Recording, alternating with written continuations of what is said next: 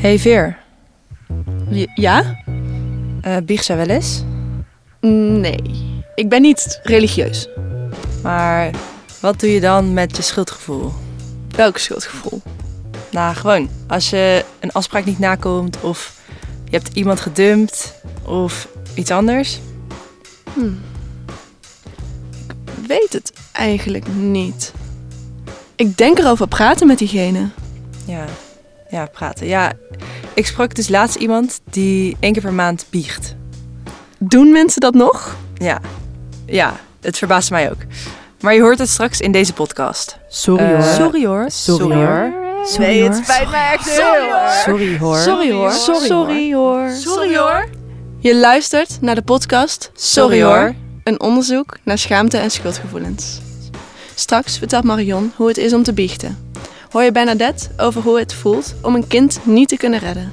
En legt Wietske uit waarom ze zich schuldig voelt over haar eetstoornis. Daarnaast spreken we onder andere een filosoof, een psycholoog en een islamitisch theoloog over het begrip schuld. Ik ben Iris Mathilde van der Werf. En ik ben Vera Boonman. Waar voel jij je schuldig over? Wij zijn allemaal feilbare wezens. Dus feilbare wezens zijn we. Wij maken allemaal fouten. En als je fouten maakt, kun je ook een verstoorde relatie krijgen. Wij noemen dat schuld. Dit is Ger van der Heijden. Op de middelbare school was hij 3 jaar lang mijn docent leesbeschouwing en filosofie.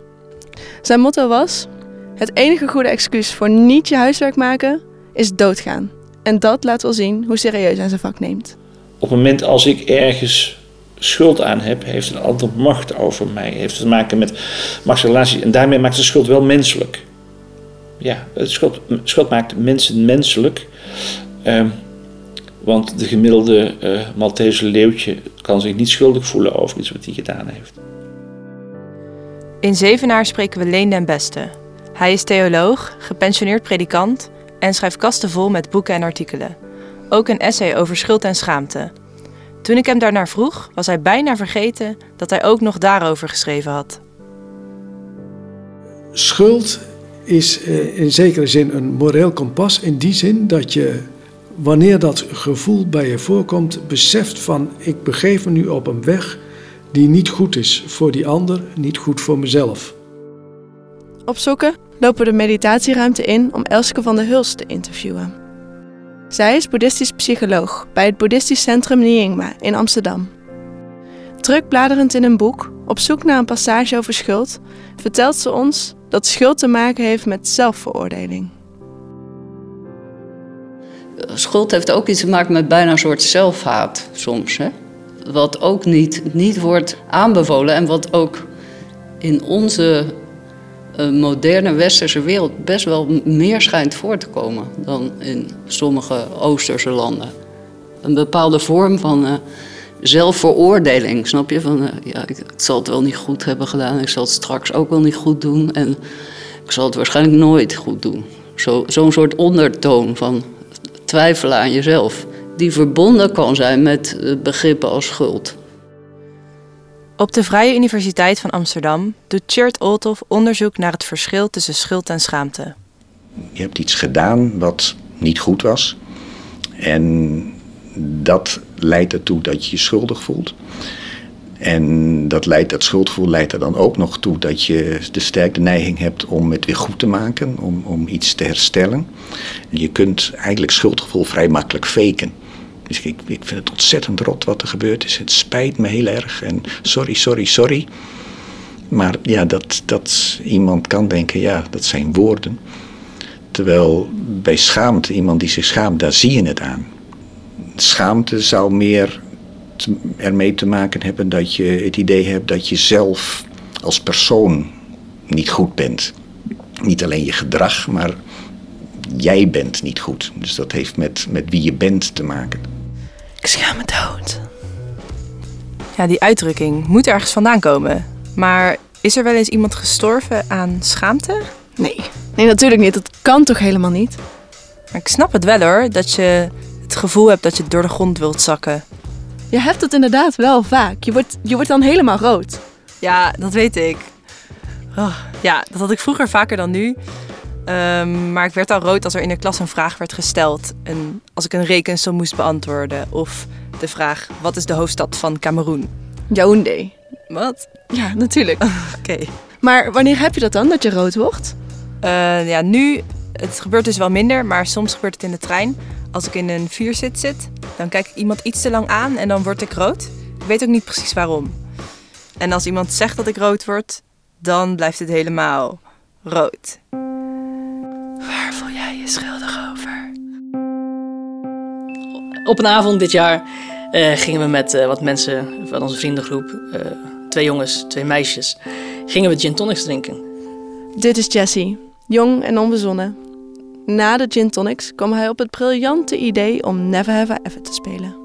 Daarbij moet je drinken wanneer je eigenlijk iets gedaan hebt. Ik heb nog nooit een fles whisky gejat bij de slijterij. Ik heb nog nooit seks gehad in het openbaar. Ik heb nog nooit ingelogd op de Facebook van mijn ex. Dus na een paar rondes wisten we eigenlijk heel veel dingen over elkaar. Die we eigenlijk daarvoor niet wisten. En op een gegeven moment vroeg iemand... Ik heb nog nooit strippoker gespeeld. Wie heeft er nog nooit strippoker gespeeld? En dat hadden we allemaal nog niet gedaan. En we waren allemaal een beetje dronken. En van het een kwam het ander. En op een gegeven moment zaten we daar natuurlijk allemaal in ons ondergoed. Dat was wel de ground rule die we hadden afgesproken. Want anders zou het misschien mogelijk awkward gaan worden. Op het einde bleef ik met een van de 2 meisjes over. Lekker muziek luisteren eigenlijk. Op een gegeven moment kregen we allebei een blackout. De dag erna werden we dus in mijn bed wakker, naast elkaar. En ik open mijn telefoon en ik zie de naam van mijn ex ineens bovenaan staan aan mijn lijst. Ik was op dat moment net 3/4 jaar single. Van een relatie waarbij de breuk heel pijnlijk was en heel lang duurde. Dus toen dacht ik, oh, dat is wel gek. Want het was haar verjaardag. En dus ik dacht, misschien heb ik haar gefeliciteerd. Dus ik open het gesprek en ik zie daar een filmpje staan. Toen ik het filmpje opende, zag ik al meteen dat het eigenlijk foute boel was. Op mijn televisie hadden we haar favoriete nummer afgespeeld. En op dat moment draaide ik de camera naar het overgebleven meisje in ondergoed naast mij. Eigenlijk op de nacht dat mijn ex jarig was. En dat filmpje had ik natuurlijk met mijn stomme dronken kop naar haar gestuurd. Dus eigenlijk heb ik door 1 avondje strippoker en gin tonics drinken... iets heel doms gedaan. Nee, het spijt me echt heel erg. Sorry hoor. Sorry hoor. Dit is Jean-Pierre... Sorry, ik struikelde erover. Ja, je hoeft geen sorry te zeggen. Maar nu bevestig je die geruchten van dat vrouwen heel vaak sorry zeggen... Shit, sorry. Ik vind dat je geen sorry moet zeggen tegen andere mensen. Dit is Jean-Pierre van de Ven. Hij is relatiepsycholoog en heeft een eigen praktijk op de Prinsengracht in Amsterdam. We legden wat sjaals neer toen we hem interviewden... omdat zijn kantoor in het grachtenpand wat galmde. Sorry als je dit een beetje hoort. Als je sorry zegt tegen andere mensen... dan veronderstel je daarmee een verschil tussen jullie. Nee, tussen jou en degene aan wie je excuses aanbiedt.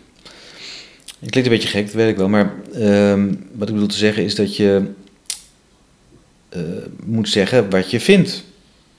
Als je excuses maakt, dan lijkt het alsof je probeert de afstand te overbruggen. Maar je maakt het maar alleen maar groter. Je zegt, excuses betekent ik ben kleiner, jij bent groter. Oké, je kan te veel sorry zeggen, maar geen sorry zeggen, dat gaat wel ver. Ja, ik blijf gewoon sorry zeggen. We gaan verder met Leen den Beste, de ex-predikant uit Zevenaar. Ik denk dat... de bereidheid om toe te geven dat je iets niet goed gedaan hebt... en dat je daardoor een ander gekwetst hebt of veronachtzaamd hebt... of beledigd hebt of wat dan ook. Die bereidheid om dat toe te geven en naar die ander toe te gaan... en te zeggen van sorry, ik heb niet goed naar je geluisterd... of ik heb door een onachtzaamheid je beledigd of wat ook. Dat heel wat moed vergt en dat geen teken van zwakte is... maar eerder van sterkte. Maar wel vanuit het besef... dat jij schuldig staat tegenover die ander. En dat betekent toch dat je niet op eenzelfde vlak staat. Op dat punt staat die ander boven, zou ik misschien wat te sterk uitgedrukt, maar in ieder geval in een andere positie dan jij staat. Nu zeg ik zo vaak sorry dat het eigenlijk geen waarde meer heeft. Dus ik probeer het wel echt af te leren. Maar net zei je nog een paar keer sorry. Ja, weet ik. En dat is ook niet de bedoeling. Maar ik voel nu in ieder geval het verschil tussen gemeen sorry zeggen en sorry zeggen als stopwoordje. Eén ding wil ik wel benadrukken. Soms wordt er gezegd, vergeven moet. Dat bestrijd ik. Dat vergeven altijd moet. Soms kan het gewoon niet. Is iemand zo diep gekwetst? Is iemand zo boos? Is iemand zo beschadigd door wat er gebeurd is dat het te veel gevraagd is dat die ander dan ook vergeeft? Als jij werkelijk fout bent geweest tegenover die ander en die ander is niet bereid of niet in staat, want dat is het dikwijls ook, niet in staat om dat te herstellen, dan blijft die relatie gebroken. Nou, vergeving betekent in eerste instantie dat je moet erkennen dat je schuldig bent. Want anders kun je niet vergeven. Je moet dus het besef hebben, ik ben schuldig geweest. Maar ook die ander moet kunnen vergeven. Alleen, dat is heel moeilijk, mensen om te vergeven. Kijk, vergeten is vrij makkelijk, maar vergeven is heel moeilijk. Als je ten diepste bent gekwetst, hoe moet je dan vergeven? Ben ik in staat ook om te vergeven? Of is het zo dat mijn vergeving ook maar geveinsd is, ook maar niet echt is en dat achteraf ik toch met bepaalde wraakgevoelens blijf zitten? Dan heb ik niet oprecht vergeven. Waar voel jij je schuldig over? Iets waar ik wel eens voor heb gebiecht. Ja, dit is wel even een echte zonde. Marion van Ham, zij biecht eens per maand in de Sint-Nicolaas-basiliek in Amsterdam. Dat heb ik toevallig laatst eens uitgelegd aan iemand. Zij zeiden van, biecht is niet nodig. Als je iets verkeerds hebt gedaan, dan moet je dat gewoon tegen die persoon zeggen. Ik denk, nou, dat klopt ten dele. Aan de andere kant, soms kan je het ook niet tegen die persoon vertellen. En dan noem ik even het voorbeeld. Ik had net mijn rijbewijs en ik moest inparkeren. En er stond een oud autootje naast mij en ik raakte hem. En ik schaamde me zo en ik ben gewoon doorgereden. En daarna voelde ik me daar zo schuldig over dat ik dat gedaan had. Ik denk, oh, wat slecht. En ik dacht, het was ook nog een oude auto, dus waarschijnlijk voor mensen die niet veel geld hadden. En ik heb niet precies gezien of er schade was en hoeveel. Maar gewoon het idee dat ik dat gedaan had en gewoon was doorgereden. Nou, dat kan je niet meer goed maken. Want je hebt geen idee van wie die auto is, je weet niet waar die mensen wonen. Dus dat kan je alleen maar goed maken. Nou, dat is dus een voorbeeld en daar schaam je ook voor. Het is natuurlijk niet iets om trots op te zijn, om te vertellen. Ik heb in ieder geval op een gegeven moment voor het katholicisme gekozen doordat ik op onderzoek uitging. En een vraag die mij toen heel erg bezig hield was de vraag van goed en kwaad. Je ziet ellende in de wereld, je ziet ook je eigen fouten. En je denkt van, er is toch ook nog grijs of zo. Dus je wilt daar een antwoord op. En toen kwam ik in een katholieke kerk. En dat was voor mij vrij nieuw allemaal. En toen las ik een stukje over de biecht. En dat was eigenlijk een opluchting dat ik dacht van, hé, die katholieken die hebben het begrepen. Hè, dus je kunt fouten maken. En ik zou zeggen, je mag ook fouten maken. Maar je mag ook vergeven worden. Hoezo kunnen jouw zonden vergeven worden door een priester? Nou, dat staat dus in de Bijbel. Ik kan wel een stukje voorlezen. Ik pak even de Bijbel erbij. In Johannes 20, vers 22 staat: na deze woorden ademde hij, dat is Jezus, over hen. Ontvang de Heilige Geest, zei hij. Als jullie iemand zijn zonde vergeven, dan zijn ze ook vergeven. Als jullie ze niet vergeven, dan blijven ze behouden. Dus dit vertelt Jezus dus aan zijn apostelen, die dan de bevoegdheid hebben om mensen te vergeven, in de naam van God. En zo mogen in de Rooms-Katholieke Kerk priesters dat dus ook. Oh, ik vind dit eng. Zo kwam ik de biechtstoel in. En opeens hoorde ik een hele vriendelijke stem zeggen, heb je het licht wel aan? Ik zeg, ja, dat is aan. Ik zeg, maar ik heb nog nooit gebiecht. Ik weet niet wat ik moet doen. Nou, en dan helpt zo'n priester je ook. Dus hij hielp me ook met vragen stellen. Het is heel klein, dus je kan daar knielen zelf. Het is donker. En dan heb je een gaasje waarachter de priester zit. En ik kijk meestal niet de priester aan. Ik kijk meestal voor me. Nou, dan zie ik een muur. Dan zie ik helemaal niks. Maar dat helpt me wel om naar binnen te keren. Om dicht bij jezelf te komen. Stel je hebt iets gedaan tegenover een ander. Hè, iemand kwaad gedaan. Dan vraag je aan God die vergeving. En je weet dat je die krijgt. Maar je krijgt ook de kracht om daarmee om te gaan. Dus het kan ook zo zijn dat... soms is het ook nodig om die persoon zelf ook nog op te zoeken en het daarmee goed te maken. Dus die schuld is niet zomaar weg met dat God je vergeven heeft. Er wordt wel eens gezegd, als je gaat biechten, ja, die katholieken hebben het makkelijker, die gaan biechten, die zijn overal vanaf. Ja, zo werkt de biecht niet. Want God weet of ik spijt heb gehad of niet. En als ik daar ga biechten om een mooi verhaal te houden, of ga biechten maar mijn echte zondes niet opbiecht, ja, het is aan God om mij te vergeven. Dus je kan jezelf voor de gek houden, maar... je kan God niet voor de gek houden. Ik denk, biecht heeft ook te maken met van jezelf houden. Hè? Dus dat je naar jezelf kunt gaan kijken van... welke intentie heb ik gehad toen ik dat gedaan heb? Welke emoties kwamen erbij kijken? Wat heb ik nou echt gedaan? Ik denk dan ook, als je nu kijkt naar al die trainingen over mindfulness en zelfcompassie... dat gaat eigenlijk allemaal over liefde voor jezelf. En ik denk, in de kerk, ja, doet dat al eeuwen, doet dat al... Alleen ik denk dat het soms de kunst is om het te vertalen. We praten altijd over zonde en over fouten. Terwijl ik zou de biecht veel meer zien in het licht van liefde. Liefde voor jezelf en voor de ander. Want alleen dan kun je ook biechten. Kijk, als je die liefde voor de ander niet hebt... ja, waarom zou je het dan gaan biechten?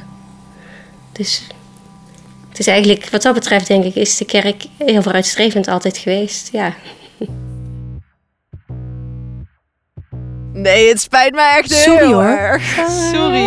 Sorry hoor. Je luistert naar de podcast Sorry hoor. Een onderzoek naar schaamte en schuldgevoelens. Terug naar boeddhistisch psycholoog Elske van der Hulst. Als je zegt hoe je afkomt van negatieve oordelen over jezelf... dan is het antwoord liefde en compassie voor jezelf. Heel simpel. Te beginnen voor jezelf... want zonder dat je dat voor jezelf doet, kan het ook niet met anderen. Elske vertelt ons dat er in het Tibetaans geen woord is voor schuld. En ze vinden het meestal een soort nodeloos verschijnsel. Want op een bepaalde manier is het boeddhisme heel erg praktisch. Ik bedoel, wat gebeurd is, is gebeurd. Schuld is vaak een heel zinloze actie... als het dat wentelen in schuldgevoel betreft. Wat ze zeggen in het boeddhisme... dat er altijd iets heel positiefs is aan iets heel erg fout gedaan hebben. En dat is dat je het volgende keer beter kan doen. In de Koran, wanneer we het hebben over schuld... Dit is Rafik Daman. Hij is islamitisch theoloog. Vlak na het avondgebed spreken wij hem tussen de Arabische boeken... in de bibliotheek van het Islamitisch Centrum in Leiden... Wij hebben, zoals ik het noem, het tabula rasa systeem. Dat betekent het ongeschreven blad. Als je eenmaal moslim bent geworden, dan is alles wat je daarvoor hebt gedaan je vergeven. Bij elke vorm van schuld is er een mogelijkheid tot berouw. Het is wel zo dat je bij elke keer wanneer je een zonde pleegt... en vanwege die zonde schuldig bent aan een bepaalde daad... dat je daarover berouw moet vragen... Zowel in de Koran als in de Sunnah staan er bepaalde zonden beschreven die je op een specifieke manier op kunt heffen. Dus dan moet je een soort van recompensatie doen. Er is een voorbeeld in de Koran waarin staat dat degene die een ander heeft gedood, maar niet opzettelijk, dus onopzettelijke culpa zoals dat wel genoemd wordt, dan... moet hij 2 maanden achtereen sluitend vasten. Als loutering van haar of zijn ziel. Zo heb je heel veel andere vormen van recompensatie. En misschien wel de zwaarste die in de Koran staat... is bijvoorbeeld een overspelige man of vrouw... die door middel van zweepslagen hun zonde af kunnen kopen. Dat mensen mij vragen... om advies en hun zonde bekennen bij mij met de vraag wat moeten we nu doen. Dat krijg ik aan de lopende band, soms wel 6-7 keer per week. Ik probeer dan uiteraard zoveel mogelijk bij de letterlijke interpretatie van de Koran en Sunnah te blijven. Maar toch wel in het achterhoofd ook houden dat we nu in 2016 inmiddels leven in het Westen. En waarbij globalisering natuurlijk zijn sporen achterlaat. Maar die vragen krijg ik aan de lopende band. Ik heb nu een specifieke zonde gepleegd. Wat moet ik doen om vergeven te worden door Allah? De rol van schuld binnen de islam is groot, maar hij is niet zo dominant als bijvoorbeeld in het christendom. Binnen de islam wordt de mens vanzelf goed gezien en er zijn manieren om je schuld te recompenseren, goed te maken. Erop wordt geattendeerd om je ziel steeds te laten louteren, zuiveren. Oké, in de Koran staat dus precies hoe je je ziel moet reinigen, dus door allerlei rituelen. En ik zie om me heen ook veel mensen die rituelen gebruiken om controle te krijgen. Maar die hebben niet per se iets fout gedaan, toch? Of ja, ik snap het wel dat je rituelen gebruikt om controle te krijgen. Ik had vorig jaar dat ik 2 maanden geen alcohol ging drinken en veel vroeg naar bed ging, veel sporten, tot heel laat in de bibliotheek zitten studeren. Wat op een gegeven moment een soort straf werd. Hoe kwam dat dan? Ik denk dat ik alles heel goed wilde doen. En het was een soort perfectionisme wat uiteindelijk alleen maar tegen je werkt. Want die strenge rituelen hield ik niet vol. En dan ging ik me daarover schuldig voelen. Waar voel jij je schuldig over? Ik ken Wietske nu al 4 jaar, via de opleiding journalistiek. Ze is een tenger meisje met blond haar. Altijd als ik me niet goed voel, kan ik bij haar terecht. Maar zichzelf maakt ze het niet makkelijk. Ik studeerde journalistiek. En mijn interesse ging uit naar voedselzekerheid. En dan meer de sociale kant. Maar ik was al onzeker. En dan is een eetstoornis een mooi controlemiddel om jezelf te bestraffen over dingen waar je geen controle over had. Het ging uit met mijn vriendje. Ja, thuis ging het wel oké, maar niet heel fijn. En dan kan een eetstoornis voelen als iets waar je wel controle over hebt en wat je goed kan doen. Ik voel me schuldig over het feit dat ik mijn vrienden en familie pijn heb gedaan. Ik vind het, ook al weet ik dat je daar eigenlijk niks aan kan doen, hebben zij er wel onder geleden. En dan voelt het alsof jij je sterker had moeten zijn of alsof je jezelf beter had moeten vermannen. En bij mij was het geen anorexia, maar orthorexia. En dat is een obsessie met gezonde voeding. In het begin voelde ik me nog niet schuldig naar mijn vrienden en familie. Omdat ik niet het idee had dat ik hen iets aandeed. En dat was ook niet zo. Maar ik voelde me, na mijn eerste behandeling en vooral toen ik daar niet goed genoeg van genast. Toen ik daar niet goed genoeg overheen kwam, voelde ik me wel schuldig. Toen ben ik nog een keer heel ver teruggezakt. En ben ik opnieuw in behandeling gegaan. En toen ben ik er niet altijd voor mijn familie en voor mijn vrienden geweest. Of ben ik niet zo gezellig geweest. Ja, heb ik bewust afstand genomen. Omdat ze mij op dat moment niet konden helpen. Ik wilde hen toen ook niet toelaten. Ik was zo down en depressief, dat wil je dan niet. Je wilt niet gezien worden, dus ja, daar heb ik wel spijt van. Dat was helemaal niet nodig. Hoe ben je uiteindelijk over dat schuldgevoel heen gekomen? Door erover te praten. Te vragen aan ze. Hey, ik voel me daar schuldig over en begrijpen jullie dat? Of de meeste van mijn vrienden en familie zijn alleen maar heel blij dat het goed met me gaat en begrijpen dat volkomen. Ja, sommigen ook wat minder. Ja, ik kan er niks aan doen. Ik kan mijn excuses aanbieden, maar ik kan er niet meer goed praten. Het schuldgevoel zakt ook omdat ik zelf steviger in mijn schoenen sta, letterlijk. En ja, we zijn nu 4 maanden verder. En ik denk dat het nu pas weer echt mezelf ben.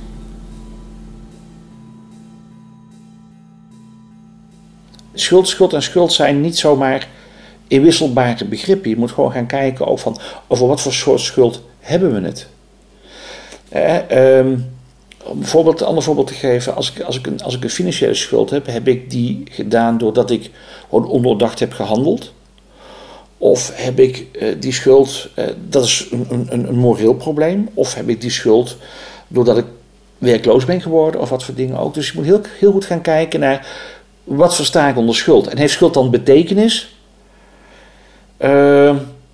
Ja, schuld kan betekenis hebben als er op een goede manier mee om wordt gegaan. Als het inderdaad blijkt dat je in staat bent om die relatie met die ander te herstellen. Dan kan schuld betekenis hebben. Maar heeft schuld zin? Nee, het spijt me echt heel erg. Sorry hoor. Je luistert naar de podcast Sorry hoor. Een onderzoek naar schaamte en schuldgevoelens. Oké, Veer, ik moet iets bekennen. Soms voel ik ook geen schuld. Als ik het eigenlijk wel zou moeten voelen. Wanneer dan?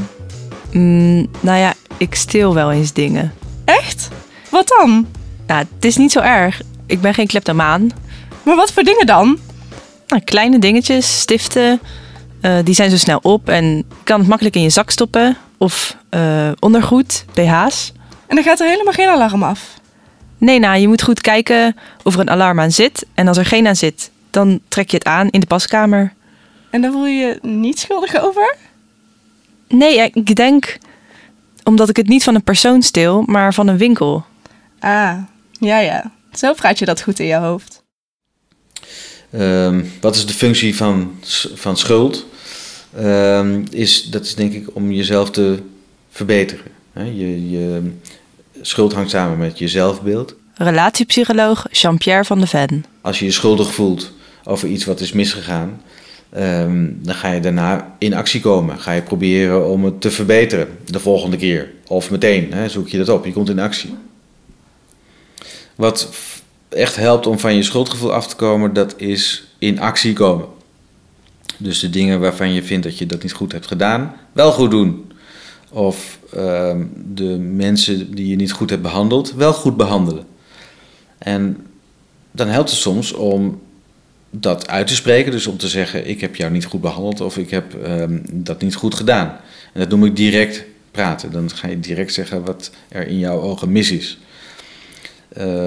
Maar het gaat er vooral om dat je in actie komt, dat je iets doet. En dat zal je van je schuldgevoel afhelpen. Als je namelijk iets doet en je doet het goed, dan denk je, A, ik heb mijn verantwoordelijkheid genomen. B, ik heb het goed gedaan. Dan heb je een succeservaring. En dat helpt enorm tegen je schuldig voelen. Toen we de protestantse ex-predikant Leen spraken, zei hij dat je schuld niet moet bagatelliseren. Dat je dus niet moet denken, ieder mens heeft vuile handen. Maar het is toch ook zo dat iedereen fouten maakt? Ja, maar zo moet je dus niet denken. Die gedachte die kan een troost zijn, maar tegelijkertijd... En dat is dus het dubbele, het besef van ik ben geen volmaakt mens. Ik moet ermee dealen dat ik inderdaad dingen goed doe en andere dingen fout gedaan heb. En dat betekent dus dat je niet jezelf de grond intrapt en tegelijkertijd jezelf ook niet, aan de andere kant, moreel verheft boven iemand anders. Heb je wel eens van survival guilt gehoord? Ja, tenminste is het dat je schuldig voelt als je iets hebt overleefd? Ja, zoiets. Dan voel je je schuldig ten opzichte van mensen die een oorlog of andere ramp niet hebben overleefd. Natasja Rietveld heeft het boek De Gewetensvolle Veteraan geschreven. Over schuld- en schaamtebeleving van veteranen bij vredesmissies. Schuld en schaamte zullen altijd deel uitmaken van het terugdenken aan ervaringen van veteranen. Omdat het onderdeel uitmaakt van het geweten. En iedereen altijd op zoek gaat naar gewetensvol je werk doen. Vooral als het gaat om, als je te maken krijgt met schrijnende situaties, zoals in oorlogssituaties. Het startpunt van Natasja's onderzoek was de situatie die Nederlandse militairen in Srebrenica hebben meegemaakt. Het was eigenlijk eigenlijk de eerste, naar Libanon dan, de grootste vredeshandhavende missie. Militairen zouden daar vrede moeten handhaven, terwijl er helemaal geen vrede was. Dus er waren nog heel veel oorlogsschendingen en vreselijke dingen, terwijl de militairen daar waren om de orde te bewaren. Volgens Natasja is het erg lastig om gewetensvol je werk te doen. Soldaten op gevechtsmissies kunnen iets doen, terwijl op vredesmissies ze niets mogen doen. En dat resulteert in een schuldgevoel. En ze mochten dus ook niet ingrijpen toen nog onder een vredeshandhavend mandaat. En de machteloosheid die daaruit ontstaat en gewoon niks kunnen doen terwijl het meest vreselijke onder burgers wordt aangedaan. Daar werd ik zo door getriggerd van jeetje, wat doen wij met onze militairen? En ze worden opgeleid om te verdedigen en om natuurlijk ook om op te bouwen en maar wel de orde te bewaken in een land waar vrede is, al is die instabiel. Maar als er nog geen vrede is, kun je dat helemaal niet voor mensen vragen natuurlijk. En, dus, ja. En wat ervaren ze dan daarna? En het is ook zo grootschalig. Het is ook niet te doen. Hè. Dat is ook wat vaak militairen zeggen van de grootschaligheid van het leed. En ja, nou ja, je kan het je misschien een beetje voorstellen. En dan niks kunnen doen. Terwijl mensen voor je staan van help mij, bescherm mij. Maar jullie zijn hier nu toch? Uit het onderzoek van Natasja blijkt dat 22% van de veteranen last heeft van schuld en schaamte. Ja, veteranen die kunnen zich natuurlijk schuldig voelen ten aanzien van een specifieke persoon, maar ook ten aanzien van ja, gewoon de mensen in de vluchtelingenkampen en het leed en het geweld ook onder de vluchtelingen, wat ze elkaar aandoen, wat ze ook niet konden stoppen.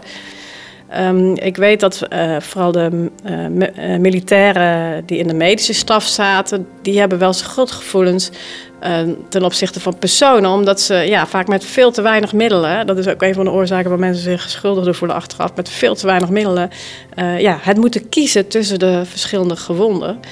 Want je kunt niet die functie van schuld, reparatiegedrag naar die persoon gaan als ik me schuldig voel ten opzichte van jou, omdat ik iets heb gedaan wat gewoon echt niet klopt. En dan voel ik me schuldig over en dan maak ik het weer goed met jou. Maar veteranen kunnen dat niet. Dus in die zin ligt dat veel wat verder. Is dat heel erg zoeken van, goh, hoe kan ik hier nou mee omgaan? Waar voel jij je schuldig over? Bernadette ken ik van de middelbare school. Zij studeert nu verpleegkunde. Vorig jaar liep ze een paar maanden stage in een ziekenhuis in Senegal. Toen we voor het eerst het ziekenhuis in kwamen lopen, had ik het idee dat we 100 jaar terug waren gegaan in de tijd. Er was super weinig medicatie, mensen lagen met heel veel in één bed, super veel op één kamer, nou noem maar op. Het was gewoon echt heel anders dan in Nederland. Op een morgen zat ik bij de arts op de consultkamer en toen kwam er een moeder met een kindje op haar rug binnen. En dat jongetje, het was een jongetje, die was 6.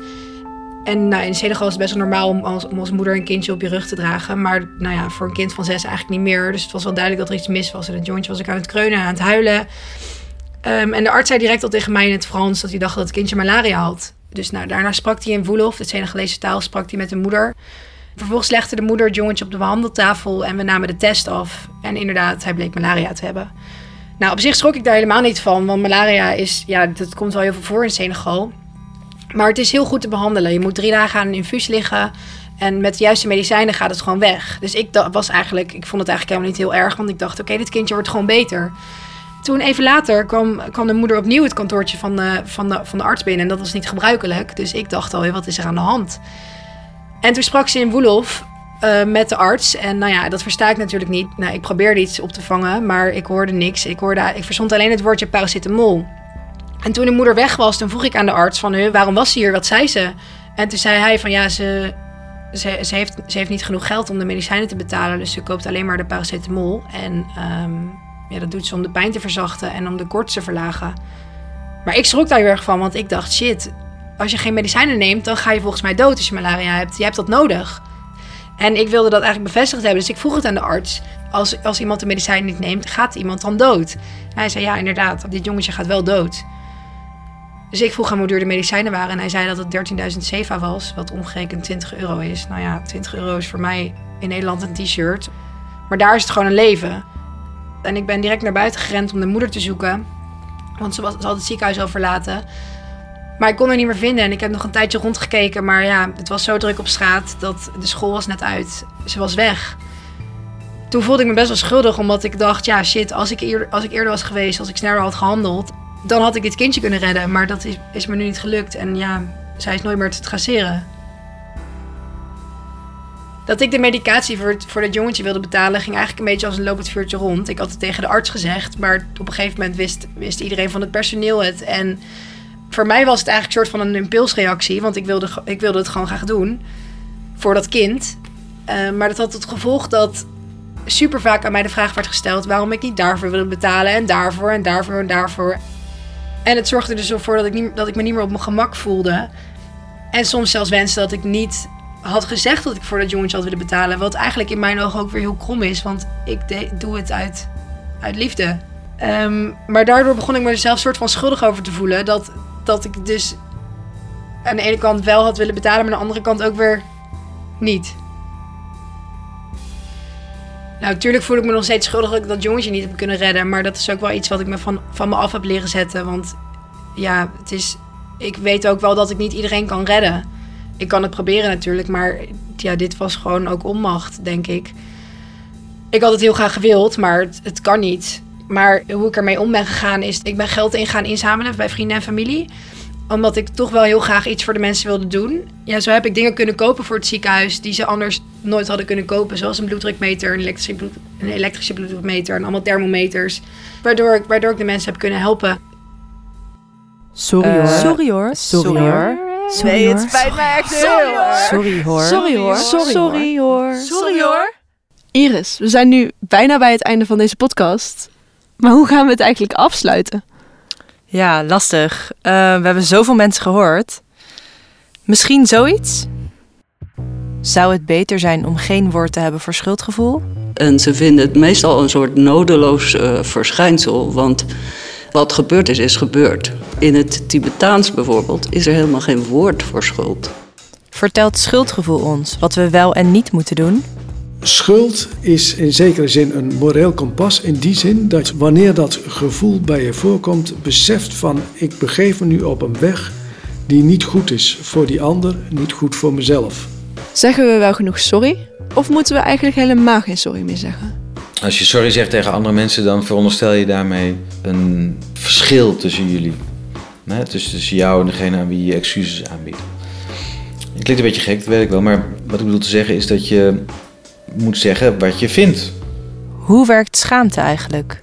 Schaamte zou meer ermee te maken hebben dat je het idee hebt dat je zelf als persoon niet goed bent. Niet alleen je gedrag, maar jij bent niet goed. Dus dat heeft met wie je bent te maken. Wat is de functie van schuld? Ja, schuld kan betekenis hebben als er op een goede manier mee om wordt gegaan. Als het inderdaad blijkt dat je in staat bent om die relatie met die ander te herstellen. Dit was de podcast Sorry Hoor. Iris en Vera, bedankt je voor het luisteren. Zo is het.